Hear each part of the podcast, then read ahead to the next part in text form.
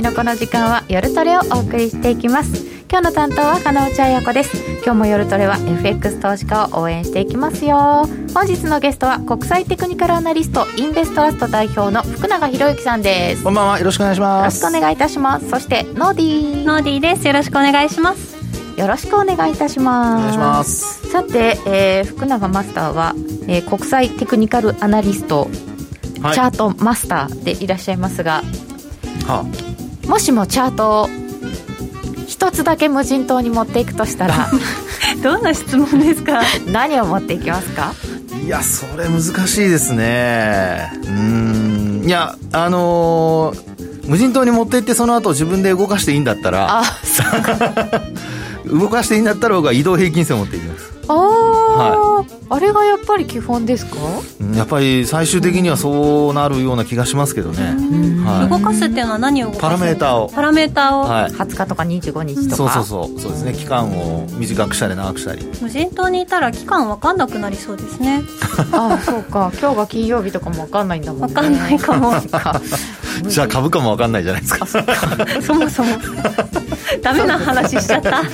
経済の状況も分からないかもしれませんが、はい、えー、今ちょっとそんなことを聞いてみましたが、えー、ノーディーはニコニコラインとかを自分で作っているので 最近ちょっとチャートの興味が増えてるんじゃないですか？そうですね。もう本当にトレードする時はチャートしか見てないです。トレードしてる最中は昔はすごいファンダメンタルというかなんかいろいろなニュースに心を揺らされまくってこの後ギリシャが大変なことになるからこのユーロ売りは持ったままでいいみたいなのですごいやられたりしたんですよなのでもう今目の前にあるチャートは全てのニュースを織り込んだものだと信じてそれだけでトレードするようになりました。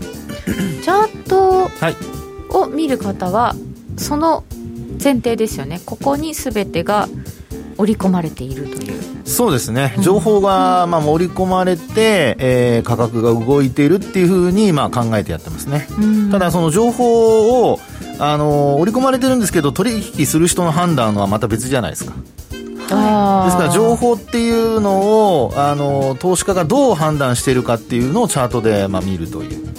そうですね、はい、そこにこう何らかのこう心理が？まあ心理もそうですし隠れた何かがあるかとかまあ、あるいはよく言うとね織り込み済みなのかも分かりませんし、まあ、そういうのを悪材料で尽くしとかっていう、まあ、そういうパターンをですねあの投資家がみんなどう判断してるか、うん、結局そのノーディがさっき話してみたいあのしてたみたいにですねあのギリシャの問題でヨーロッパが悪くなるっていうまたあのところはだってもうヨーロッパっていうかユーロはもうね解散解散っていうか。解散？解散だここで解散。何段階かありましたよね。もう破綻するってね散々言ってましたからね、はい、まさか最初にこう破綻するかもってなったのがイギリスだったとは思わ破綻というか飛び出そうみたいなぞね、ね、あやっぱりポンドに行きそうですね。その話は、えー、今日はチャートのあれこれを伺っていきたいと思います。何しろ雇用統計が昨日出てしまいましたのでね。ね。はい、はい。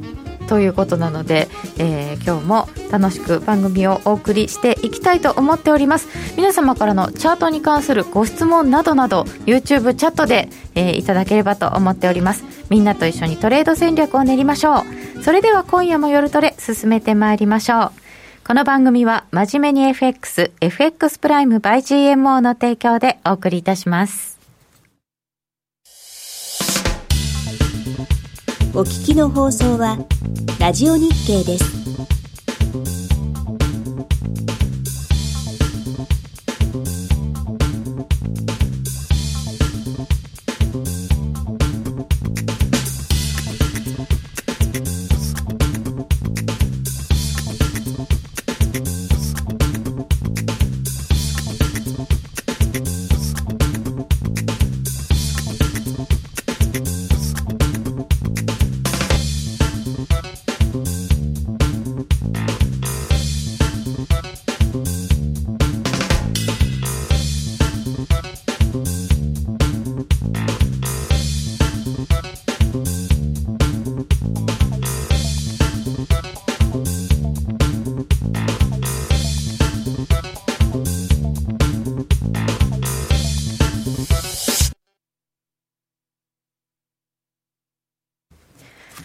めまして、本日のゲストは、インベストラスト代表の福永博之さんです。よろしくお願いいたします。はいよろしくお願いします。えーっと、えー7月4日のお独立記念日の振り替え休日で3日が休みになるためにはい2日に雇用統計が出てしまいました、えー結果としましては non-farm payroll が480万人の増加予想320万人ぐらい。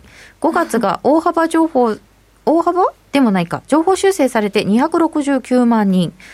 失業率が11.1%、予想12.5ぐらい、前回13.3というようなことなので、まあ数字は強かったんですけれども、ドルはそんなに強くならないですね。うんいや本当そうなんですよね、うん。まあ、冒頭もあの、まあ、あーラジオでの番組始まる前にね、ちらっとお話ししましたけど、はい。あのーやはり値動き的にはですね、ドル円の動きが重たいっていうのが、まあ、皆さんの正直な感想かなとは思うんですけど、まあ、今日はそういう意味で言うと、なんか、そういうのをね、あらかじめ分かってれば、あのーまあ、結果が出て上がっていくところを高値掴みしなくてもよよかったかな、みたいな。そういうふうなことを、もし今日、この、えー放送、まあ見てか聞いてか、あの、思われている方は、はい。ちょっと参考になるのではないかなとは思うんですけどね。おうはい。高値掴みをしなくていい極意。まあ、極意って、なんかノーディ若いのになんかそういう言葉好きですね。若いのに言ってもいいんですけど。実は、はい実は？実はお、おばあちゃん子？そんな感じ？そういうことか。だって納得しちゃった、主に。うんえなんかえー、な、何の話してましたっけ？はい。えー、あのねな、なんでドルが強くならないかの話ですね。はい高値掴みを避ける極意。極意を知りたい。でも本当になんか、何かでそういうものが示されていたのなら、はい。先に知ってたんならば、いや、そうですよね。で、あの、まあ、テクニカル分析でよく言われるのは、まあ、その場でリアルタイムでわかるかどうかっていうね。ああ、後から見ればそうだけどね、はい。みたいな。っていうのは、まあ、皆さんもよくご経験はあるかと思うんですけど、でも、やっぱり事前に、例えば、あこうなん、まあ、例えばその、じえー事前に前日、あるいは前々日ぐらいから、なんかそういう傾向が出ていてですえね。、そんな前から？あ、そうですよ。そう、そんな感じですね。はい。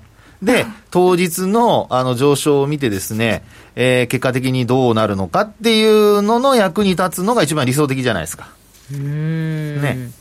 なので、えーまあちょっと今日はそういう意味ではどの、どの程度皆さんに参考になるかどうかはわかりませんが、できる限りお、えーいろんな角度からあご紹介したいなと。はい。ラジオなのにこんなにチャートの画像を使っていいのかってぐらい、そう今日はいろいろお見せしたいと思いたくます。さんチャートをご用意いただいたんですね。はい。はいチ。ャートはできれば YouTube でご覧いただければいいなと思います。そうですね。はいまあ、あの、聞いてらっしゃる方もごご自身で、あの、表示していただければ。あ、そうだそうだ。はいラジオ聞きながら、あの、表示していただければ何の問題もないと思います。そうですね簡単なものばかりです。はいはい。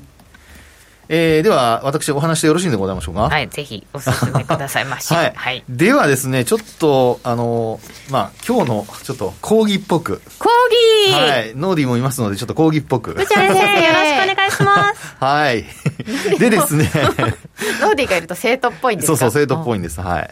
まあちょっとね、あのえーそのあたりをですね、えー皆さんも感じていただいて、ちょっと授業っぽくいきたいと思いますが、はい、お願いします。えー雇用統計の結果が、このテーマって書いてあるんですけど、はい雇用統計の結果が予想を大きく上回ったのに、本日のテーマ、はい。はい、本日のテーマ、えー雇用統計の結果が予想を大きく上上回ったのになぜドル高にならなかったのか。うーん、本当にね。で、えー先ほどから、あーこう話が出てますように、はいどのテクニカル指標が伸び悩みを示唆していたのか。どのテクどのニカル指標？指標こういうのがですね、えーやっぱりこう重要なポイントでございまして、はいまああの、ちょっと大げさに言うと、あの、まあ例えばですけど、おアーティストがですよ、ね、あの、まあ彫刻家としましょはい。う。ね？いろんなこう彫刻作るのに、はい同じのみではやらないじゃないですか。あー。細部を、あの、やっぱり彫るときには、ちょっと細かい彫刻と使ったりとか、はいはい。のみ使ったりとか、ま、使い丸分けて刀とか角刀とか？はい。はいそ。れとか、あと絵を描く人も、はい。やっぱり、どの部分を描くかによって細い筆使ったり太い筆使ったりするじゃないですか。しますね。ね。で、それって、あの、イメージからすると、はいどこをどういうふうに描きたいかっていうそのイメージがあって、それで、あの、使う筆を選ぶわけですよね。うん。細い、細く書かなきゃいけないと。例えば髪の毛を書くのに細く、あの、表現しなきゃいけないんで、太い筆で使うよりは細い筆を使わなきゃいけないとか。だからイメージは先にありますね。そうそうそう、イメージが先にあるわけですね。うんで、直近の動きを皆さん、なんか枕言葉のようにみんな言ってませんか？え？ヒント、これが。枕言葉枕言葉のように？はい。マーケットは、最近のマーケットは〇〇だね。うんうん、言ってます動かないね言ってます素晴らしい。いい生徒ですね。本当？本当？ということでですね。クイズ的には NG のやつですね どうして NG? うんなんで？なんで？わかんないけどなんか1回で正解しちゃダメみたいな謎のいややそういうそうかそういう複雑なことはしませんからはい大丈夫です。はい。動かないで動かない。で、それをですね、まあちょっと一つ皆さん、あの、ヒントに、うん。あの、はい考えてほしいんですよ。ね。で本日のテーマは、もう一回言いますけど、なぜドル高にならなかったのか。要するにドルがそのままあれだけの結果が出て、あの、まあ、円高、円安って言えば、まあ、円安方向に行かなかったのか。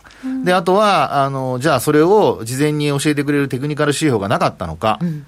で、その、まあ、テクニカル指標をさっきお話したような筆だとか彫刻刀って考えたときに、どの状況のテクニカル指標、まあ、どの状況でテクニカル、どのテクニカル指標を使うのが、まあ、一番そのベストチョイスなのか。うん。その選び方っていうのが、あのーやっぱり重要なんですよね。はいでないと、のべつ幕なし、さっき私移動平均線持っていくって言いましたけど、は移動平均線だけ持っていっても実はやっぱりダメはダメで、はい。なのでですね、ちょっとそういうところも含めて今日は皆さんにお話したいなと。はい。はい。はいでは早速ですが、早速っていうかだいぶ前置き長くなりましたけど、ちょっとチャートをご覧いただきたいと思います。はいはい。で、こちらはですね、あの、もう単純にローソク足のチャートですね。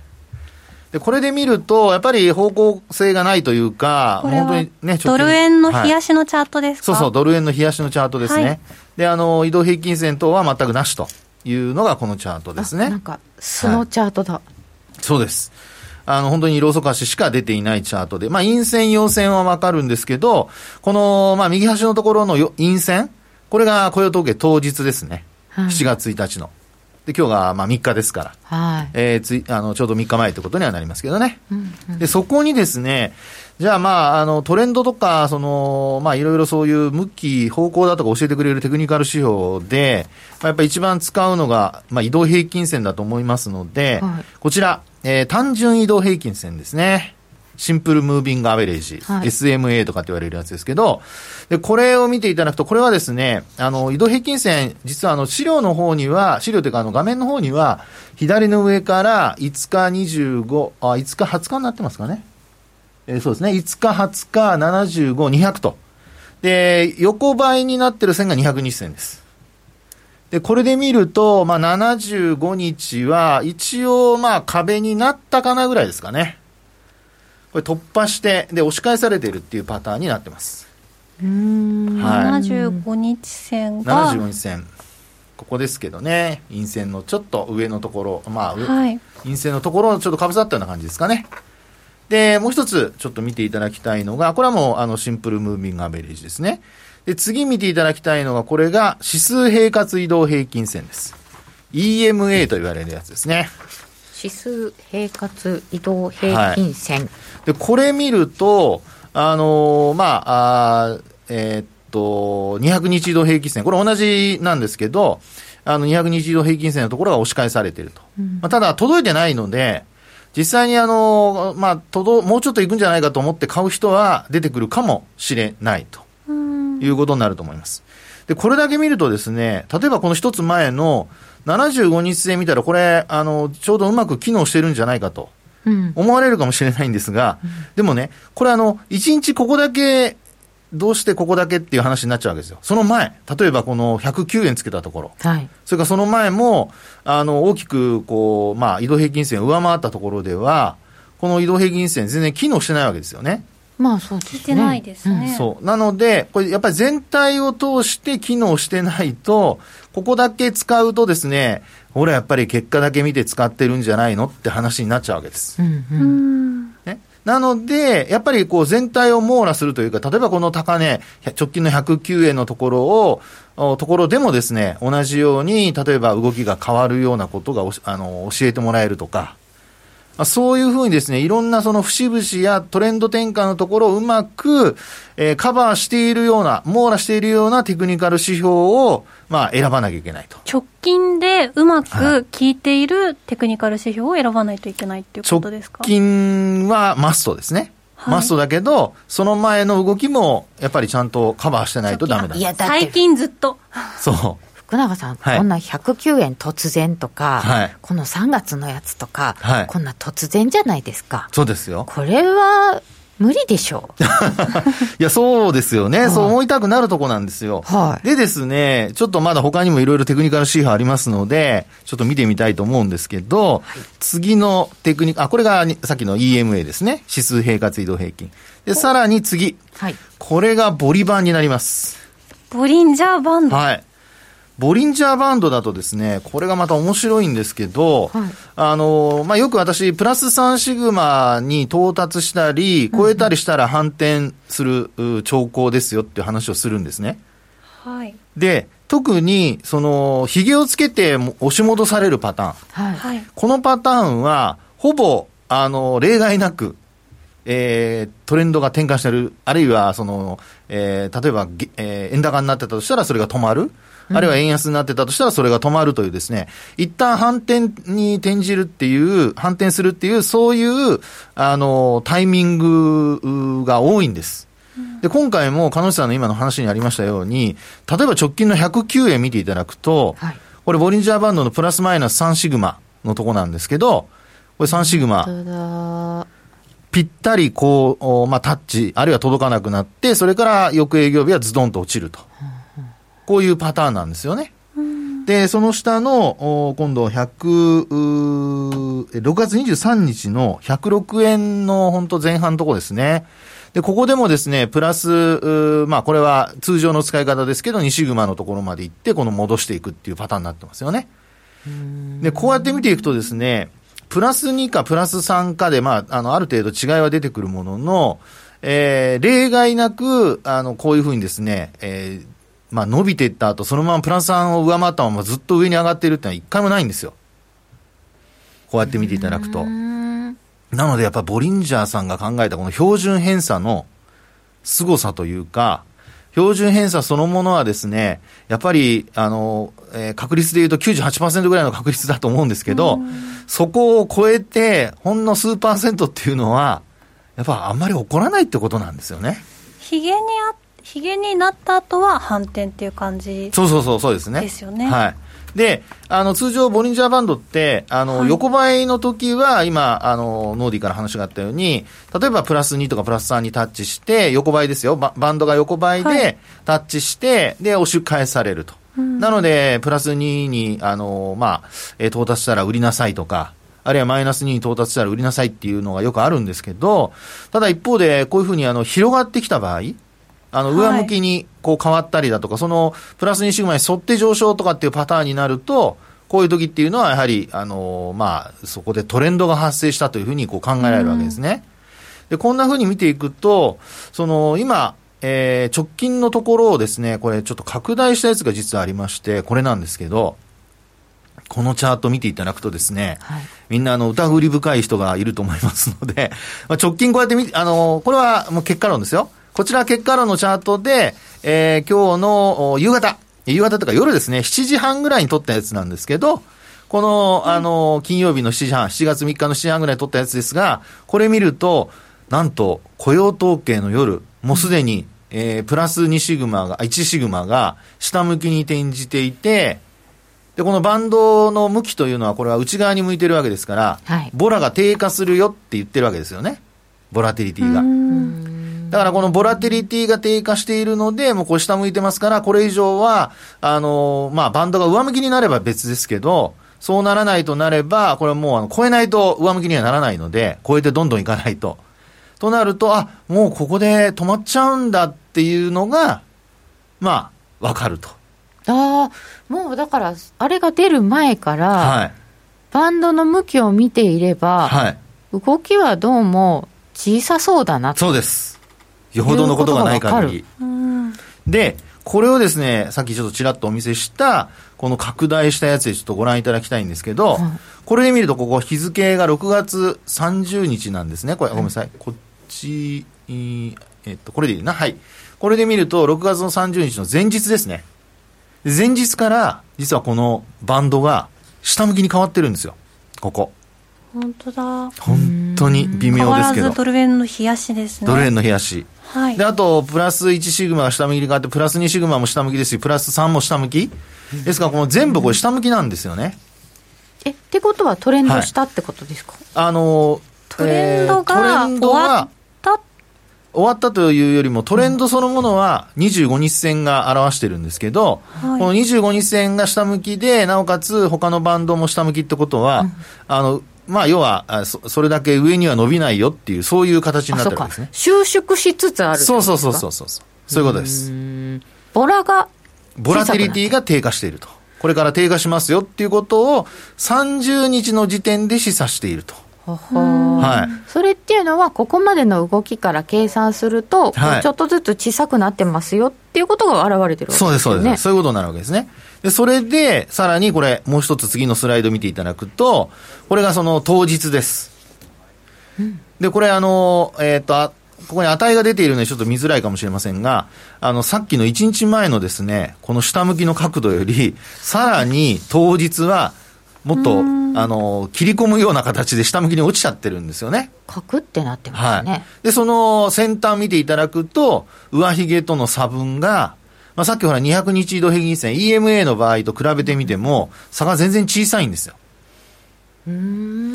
で、こういうところからですね、ああ、もうこれ言ってもここまでだと。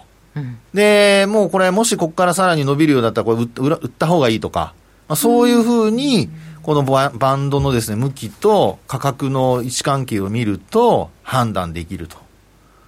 いうことなんですよね。これ200日移動平均線とかそんなに動かないですけど、はい、プリンチャーバンドのこの線とか線の幅とかは、ね、結構1日で急に動いたりするんですか？そうです、そうです。あの、急に動きますし、あの、エンベロープって、あの、まあ、25日線と平行線を引くんですけど、うんはい、ボリンジャーバンドの場合は、上下の、あの、えー、バンドの向きが全然違うことがあるんですよね。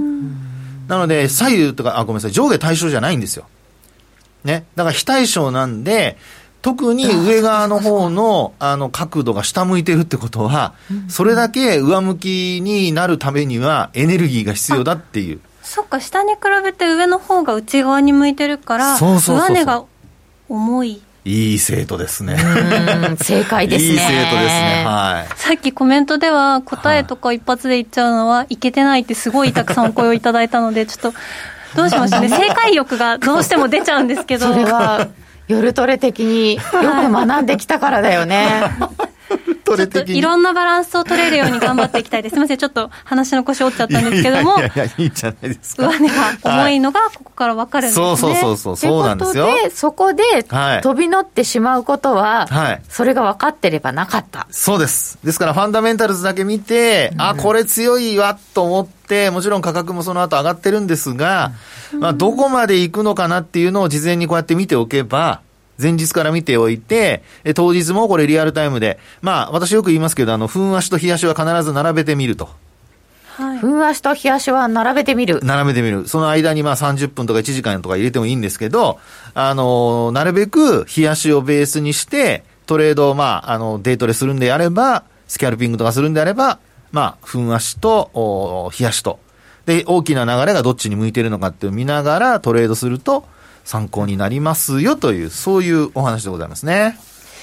ご質問をいただいております。はい。えっ、と、その日の終値が出る前でも？あ、もちろん全然構いません。うん、なぜならば、あの、これリアルタイムでちゃんとチャートが表示されているので、例えばですけど、この、おまあ、例えばここのね、30日の時点で、これはもう30日は終値で見てますから、これはいいんですね。で、当日は、これあの、まあ、要は、最大上がっても、ここまで上がっても、下向いてるってことが見てわかるわけじゃないですか。リアルタイムで。ってことは、抜けない限り、バンドって上に向かないわけですよ。108円抜けて、少なくとも抜けてこないと、上向かない。抜けても。また答えちゃいましたね。いや、いいんですよ。冗談冗談。はい。どうぞ。あ、そうだ、そう。どうやって儲ければいいんだろう。そうですよ、難しいいんですよ。ねいいんですよ。えっと、はい108円とかを最低でも抜けて上に行かないといけない。そういうことです。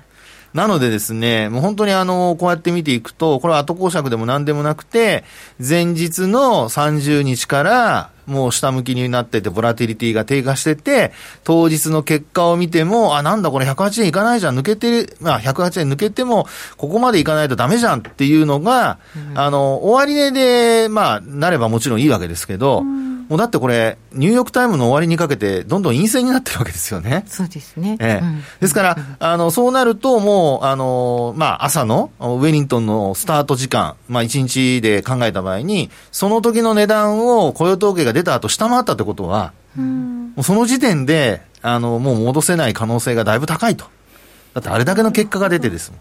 まあそうですね。ええそうですよね。で、そこに、あの、さらになんかいいニュースが出る予定があればまた別ですけども、まあ、雇用統計が最大のイベントでしたから、一応ね。はそうなると、そこからまあ陰線になって、もう下に行くとなると、これもう、あの、最悪じゃないですか。これ大陰線で終わってるわけですよね。確かに。しかも今日はんニューヨーク休みだから、ポジションの調整というか、はいもう入ってくるんですよね。ですよね。となると、やっぱりもうほぼ、あの、安値引けで植えているっていうのは、これはもうあの、必然というほど結構、あの、あらかじめこうね、見ることができたというところなんじゃないですかね。なんだ、そうですか。え、だからって、はい、だからって、はい。売れないよな。そう、それを今確認したかったんです。福永さんはここだったら売ったり買ったりっていうのどこで、その買ったら手仕舞いはこの、その、なんだ、ボリンジャーバンドの上だなとかで買いにくいなっていうのはわかるんですけど、はいじゃあ売れるんですか？そこですよね。はいで、あの、一番重要なのは、これ、あの、冷やしだけ見てるじゃないですか。でもそこに、要は日中足を、さっきお話したように、入れていくわけですよ。4時間とか。4時間とか、うん1時間とか、あるいはまあ8時間とかでもいいんですけど、まあ8時間だったらもう終わっちゃいますね。そうですね取引ね、このニューヨーク、あの、こう、あの、こういう時出た後ね。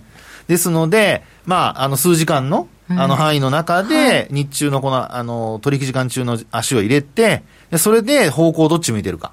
うそうやって見ると、あ、ここもう売って、それで、あの、そのまま、あれなんだ、下向いたままじゃんって話になれば、それこそですね、短い時間で、えー最後のこの、まあ上に行った後に落ちてる時間考えたら数時間じゃないですか。はい。その間に、まあ取ることができるのではないかということですね。なるほど。並べる。上下で並べます？左右？私は4面画面にしてます。ああ。見るときは。そうなんですね。はい冷やし、あと何ですか？私は冷やし、冷や、あの、画面に向かってですよ。私が見てる方で、冷やし、分足、1分足、30分足、1時間足。ええ あれ？私が1分見てるのびっくりするかもしれませんけど、1分足見てます。はい。で、30分、1時間。ええそれをいろんな通貨ペアでまたさらに表示するんですか？それとも、いやね、それトレーディングルームだったらいいんですけどね、そこまでできないんで。じゃあドル円だったらドル円だけで、日足、そうそうそうそう、そうです。あれ何置いてたか忘れちゃいました、もう。1分、30分1時間。え、でもこれは好き好きですよね。もちろんです、もちろんです。はい、私最近4時間好きなんですけああ、ど、いいですね。うんは4時間と15分並べてみる。はい私もドル円4時間好きです。うん。この動きでトレードできないな、弱くなってエネルギー蓄え中。あの、ボリンジャーバンドってい。、はい。そもそもはトレ、えっと、トレンドを見るためのチャートですよね。そうです、そうです。おっしゃる通りです。それで、はいえっと、プラスマイナス3シグマとか言うともう99.7%そこの中に入るわけですよっていう。はい。はいで、だから、だから、それ、それ以上はいかないよねっていうのが多い、ひヒゲだとそういうのが多い、はいドル円は特にそういうのが多いっていうお話だったんですけど、ええ。株とかで、はい。まあ全体的に言うと、はだからって、そう、そうでもないこともありますよね。そうですね。まあ、ただ株の場合はね、FX と違ってね、プラスマイナス3シグマのどっちかに張り付くことはほとんどないですね。ああ、そうだ。私、2シグマを超えたらそのままついていこう。はいはいはいはい。株はね、2シグマはよくあります。これはやっぱり、あの、そうすると、ドル円じゃなくて、ポンドだったらちょっとまた違うとか、いはいろいろありますかね？えーとですね、基本、同じ金融商品だったら、同じ見方で大丈夫かなというふうに思いますけどね。ええというのは、あの株でも、例えば定位株と大型株は、実はあの動きが違うんですよ。大型株というか、ごめんなさい、あの値傘株とは、うんうん、定位株と値傘で。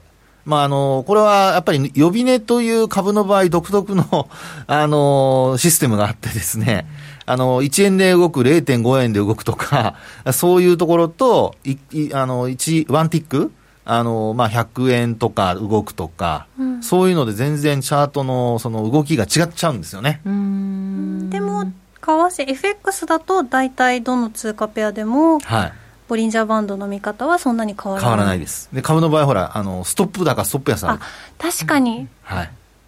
どうしたって止まる位置があるんですもんね。そうなんです、そうなんです。そっか。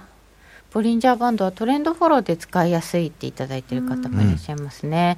うん、そうだよな、3シグマ使わないトレンドフォローなんですけど、今みたいにボラボラが低下するっていういうような、まあ、そういう逆の使い方も慣れてくるといいんじゃないかなと思うんですけどね。うんなるほど。さて、今、ドル円を見ていただいておりまして、えー、現状を見ると、福永さん、はい、ちょっとすぼまってきたってことですよね。そうですね。ちょっとじゃあ、リアルタイムのチャートを出しましょうか。あの、一応ですね、ちょっとご用意をさせていただきましたよ。で、同じくそのボリンジャーバンド、これ FX プライムさんのチャートですけど、えー、ちょっとセットの仕方も皆さんに見ていただきましょうかね。はい。こんな形で20日で、ね、セットしました。うん、で、あと適用ってやって、こうやってやると、はい。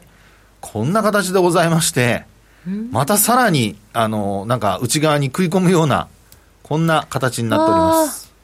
ガガガガガッと広げましょうか。こんなんですね。なんかドル円とかはこうなってきたらしばらく動かないイメージがすごく強いんですけど、うん、そうですねポンドだとまたそこのすぼまったところからすぐに広がったりとかすることも、うんはい、あのよくある気がするんですけど。これほら見てください。ポンド円も同じですよ。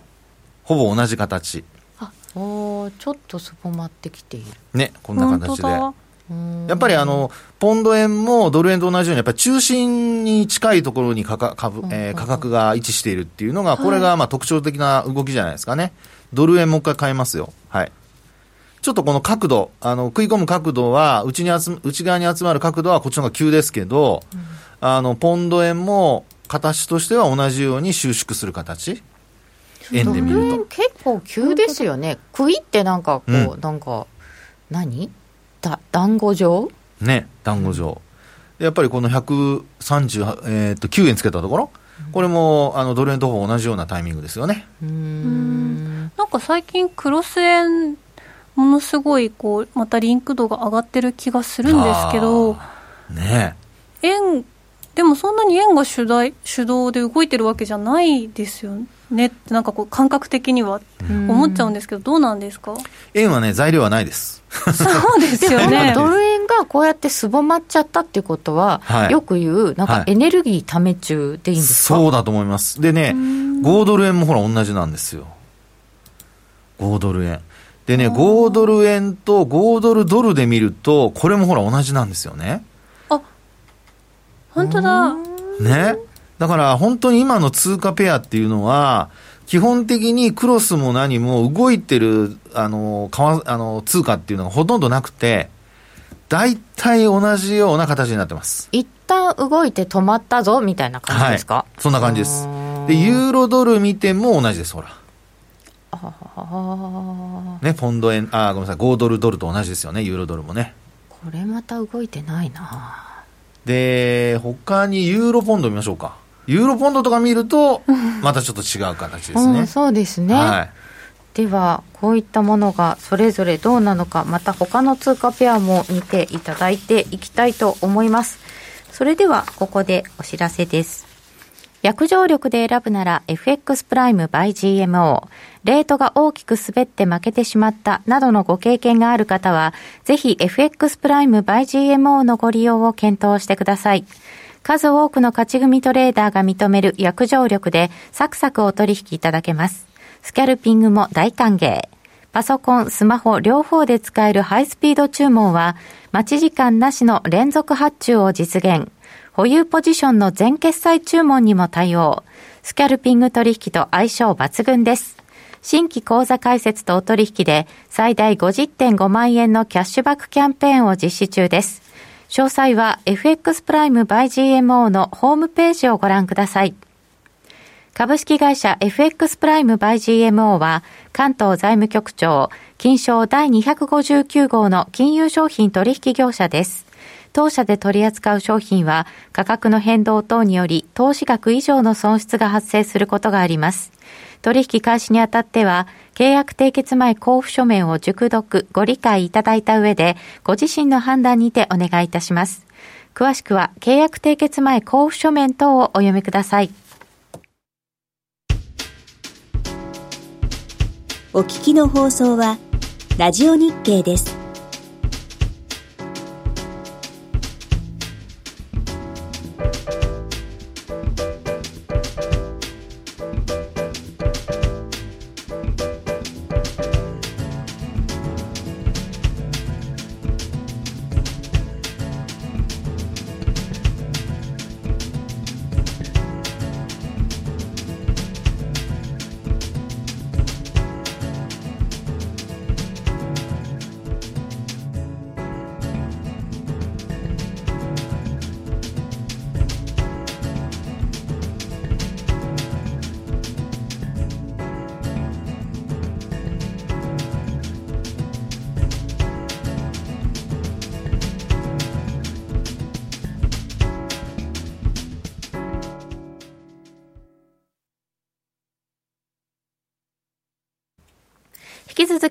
永博之さんにお話を伺ってまいります。はい。ご質問いただいております。福ちゃん先生、ボリンジャーバンドの真ん中の線が移動平均線に置き換えられているツールも多いですけど、問題ないですか？はい。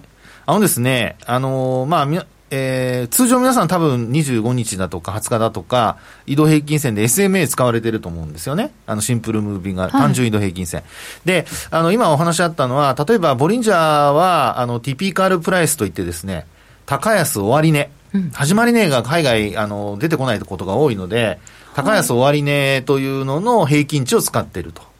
足して3で割るっていうね。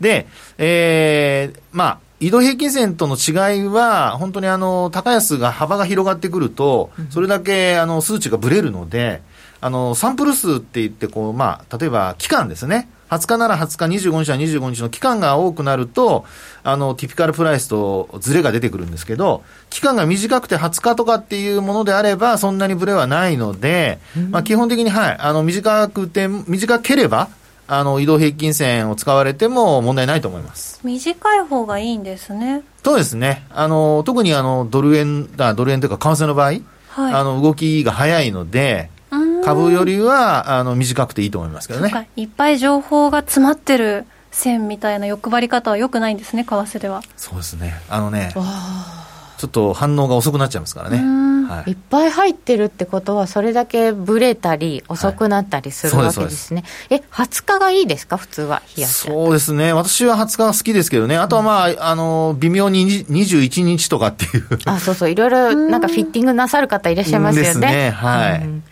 えーと、そして5ドルドルが面白そうですか？さっきちょっと5ドルも見ていただきましたけれども。5ドルドルですね、うん、はい。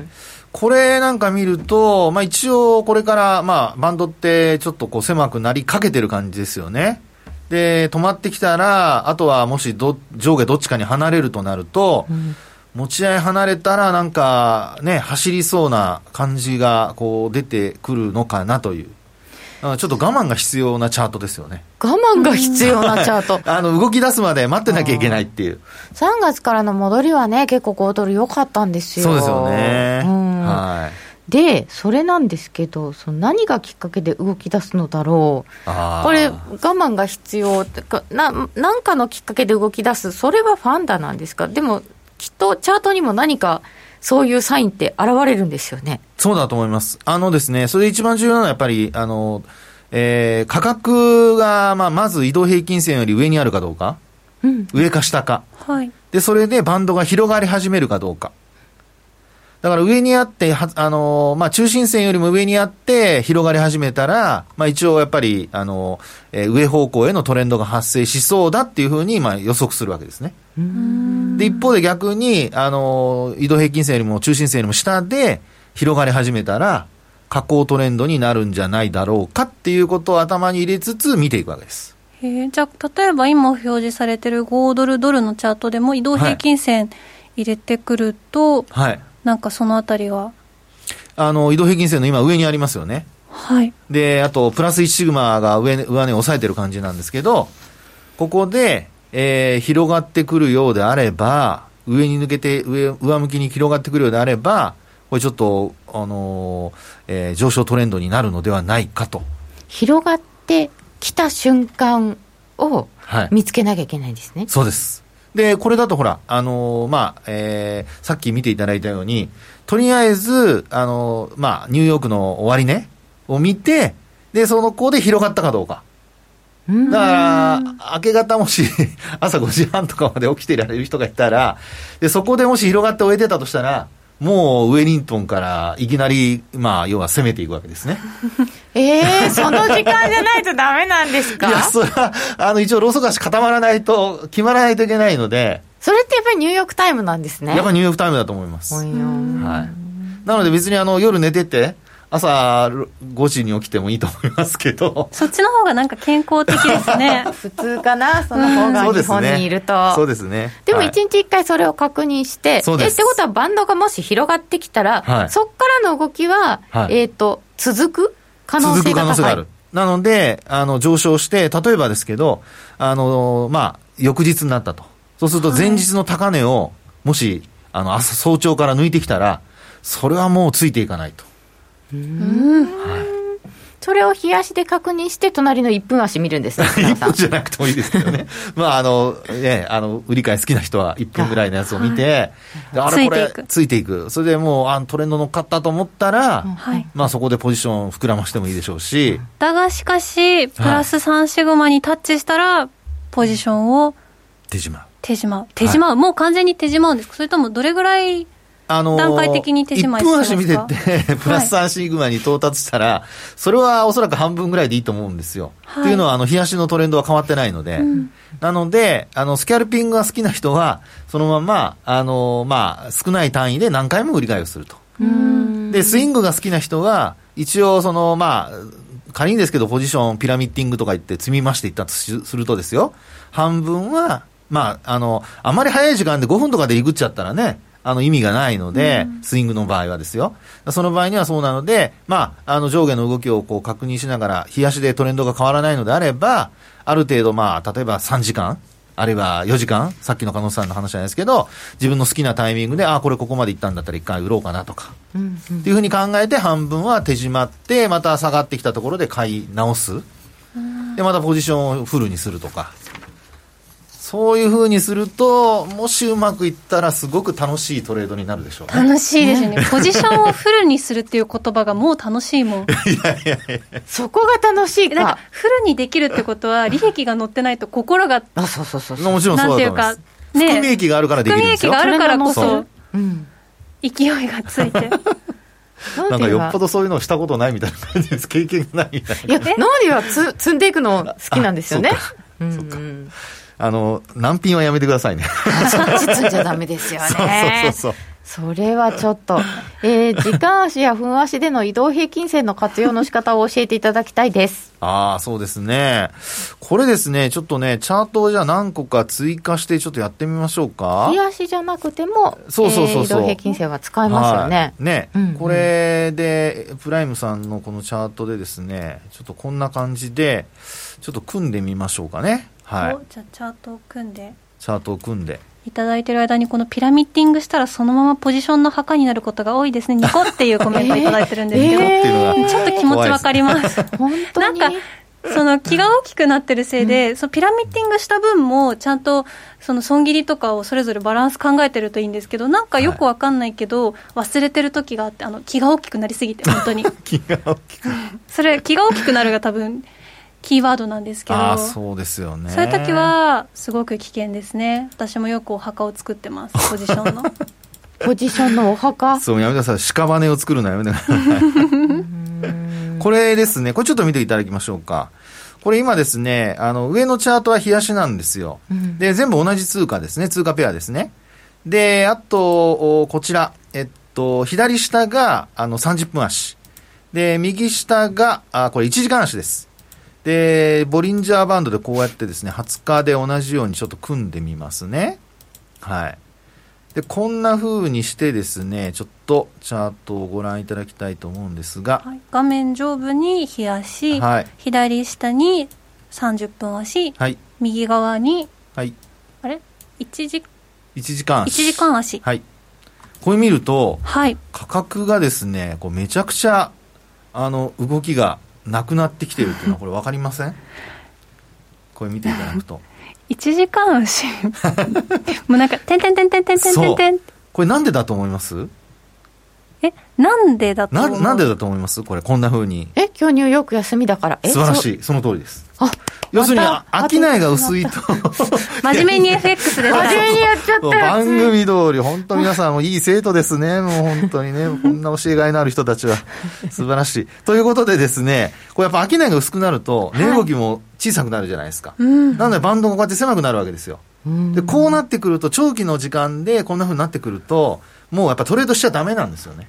ダメなんですかこれあだって、売り買いのタイミング、幅がないじゃないですか。取れないっすねそああそうかやっても無駄ってことですね な上に、はいこんな動かない時だからって言って、はいたまに変な仕掛けをされたりしてう。そうそうそうそう。まあ、たまたまうまい方向にねはまればいいですけど、そうじゃない確率が半分ありますもんねそうなんですよね。ああそうか、はい。で、あとこれ今度1分足ですね。これもう極端ですけど。ちょっと1分足これご覧いただきましょうか。はい。分足はね夜トレで雇用統計を見るときしか見ませんね ですよね。10ピップ下がると団長が爆上げっていう爆上げ10ピップで爆上げていっちゃう。そうですね。画面上はそう見えちゃいますよね。で、これも見ていただくと、これほら、さっき1時間足で全然動いてないのに、スキャルやる人にとっては、これずっと下向いてんですよね。おーおええほら、ここ。右下のこれ1分足に変えたところ。本当だこんなに違うんですよ。これ、冷やしこれですよ。ここ。で、30分足はこれですよ。まあちょっと下向いてますけどね。でも、これってエントリーのタイミングでここ逃しちゃったらもうないじゃないですか。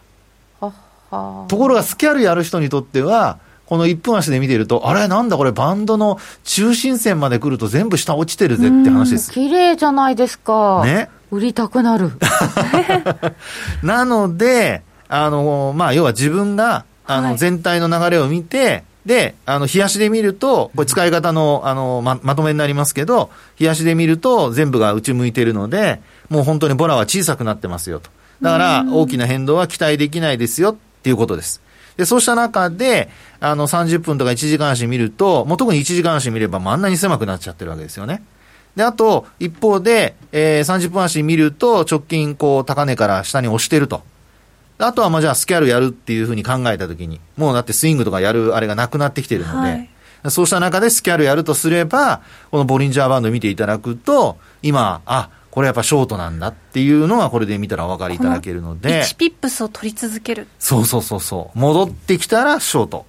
で、えー、利益が出たらもう買い戻す。じゃあこれ逃げるのもめちゃくちゃ早いってことですよねそういうことです、そういうことです。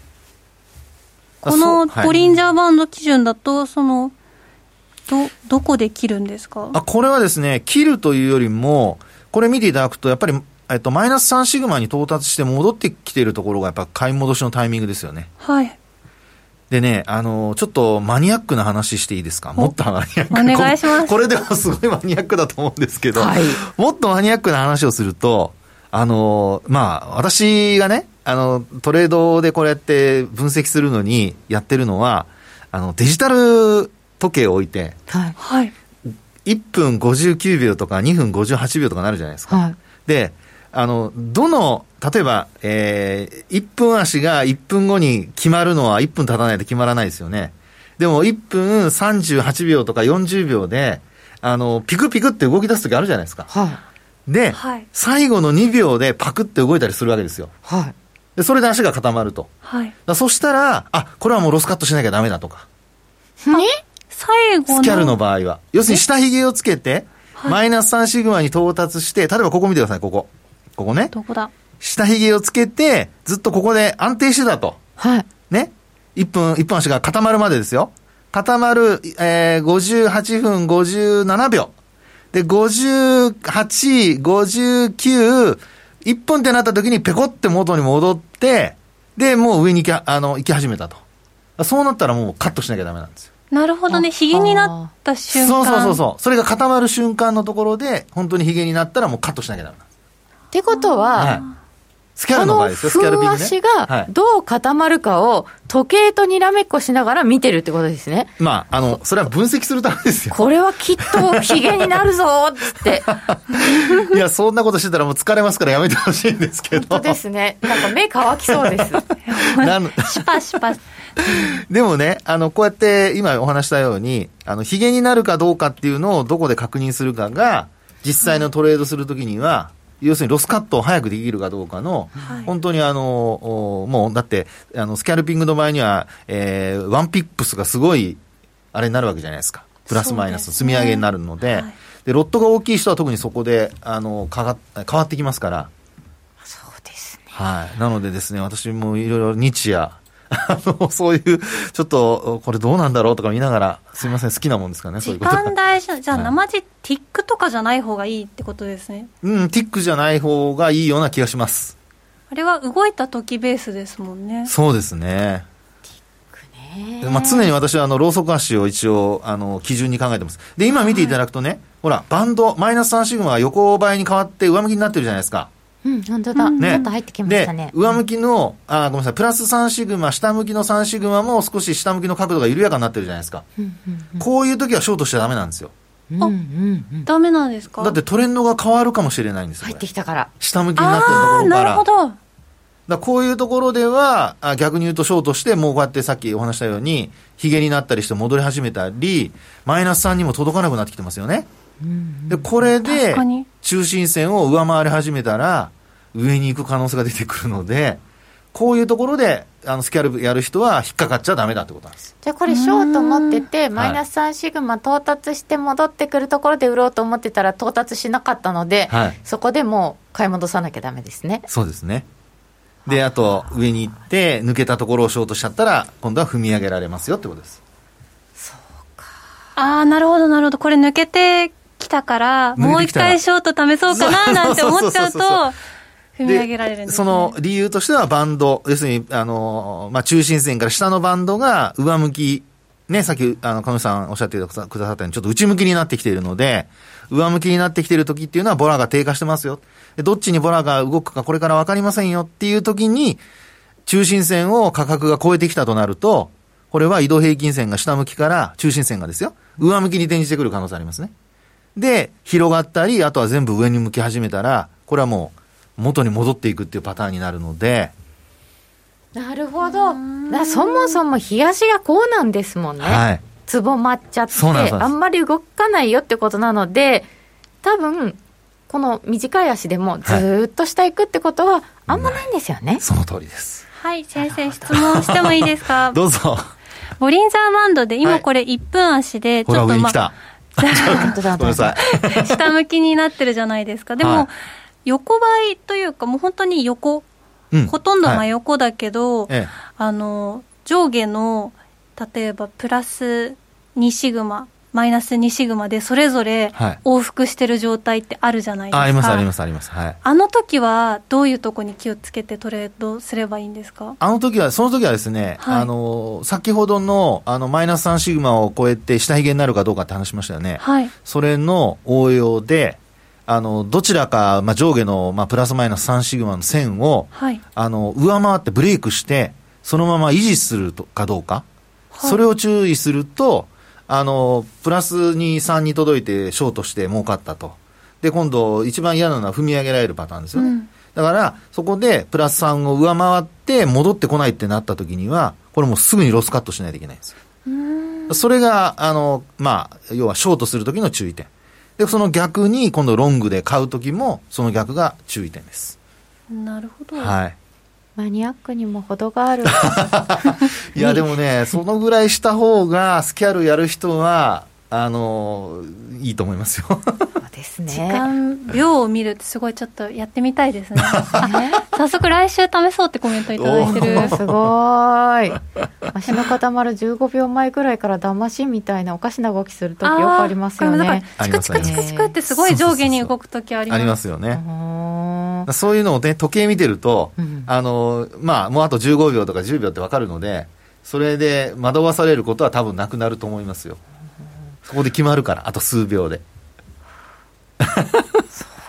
マニアックすぎて申し訳ありませんなんかちょっと時計を見ながらはい、本当に固まりそうな感じ。あ、これやってみないと分かんないですね、きっとね。まあそうですね。うん、それでね、私はまあ実際に発注してないので、あの、まだ心のゆとりはありますけど。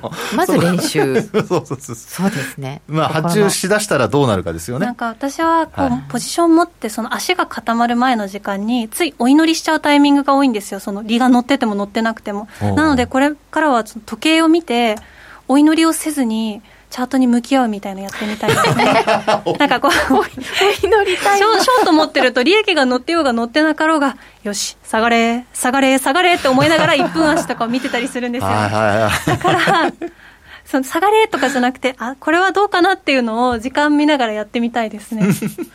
なんかあの騙しってよく言いますけれども、はい、こうボリンジャーバンドでここは気をつけた方がいいよっていうのはありますか、はい、そうですね、バンド、ボリンジャーバンド使った時のあの騙しで言うと、まあ、株の場合ですよね。為替の場合は、さっきも話したように、あの、ヒゲとかで本当数秒でポンと変わって、で、元に戻っていくという、その反転のスピードが速いんですよね。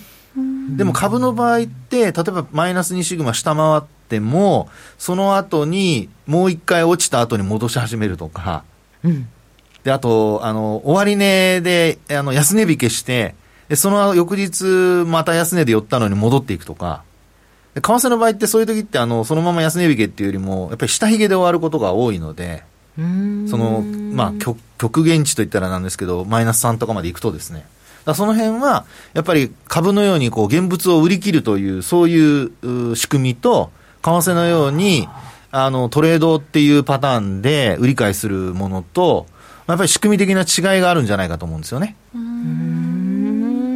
なんかチャートになったらみんな一緒かと思ったら、はい、そんなことはないですね。そうですね。商品によって全然特徴が違うんですね。はい、違うと思います。なので気をつけた方がいいです。で、あの、商品の場合でも今度は値段が飛ぶので、うん、あっちの場合は。板が薄いと。なのでそれもやっぱり気をつけないといけない一つのポイントですよね。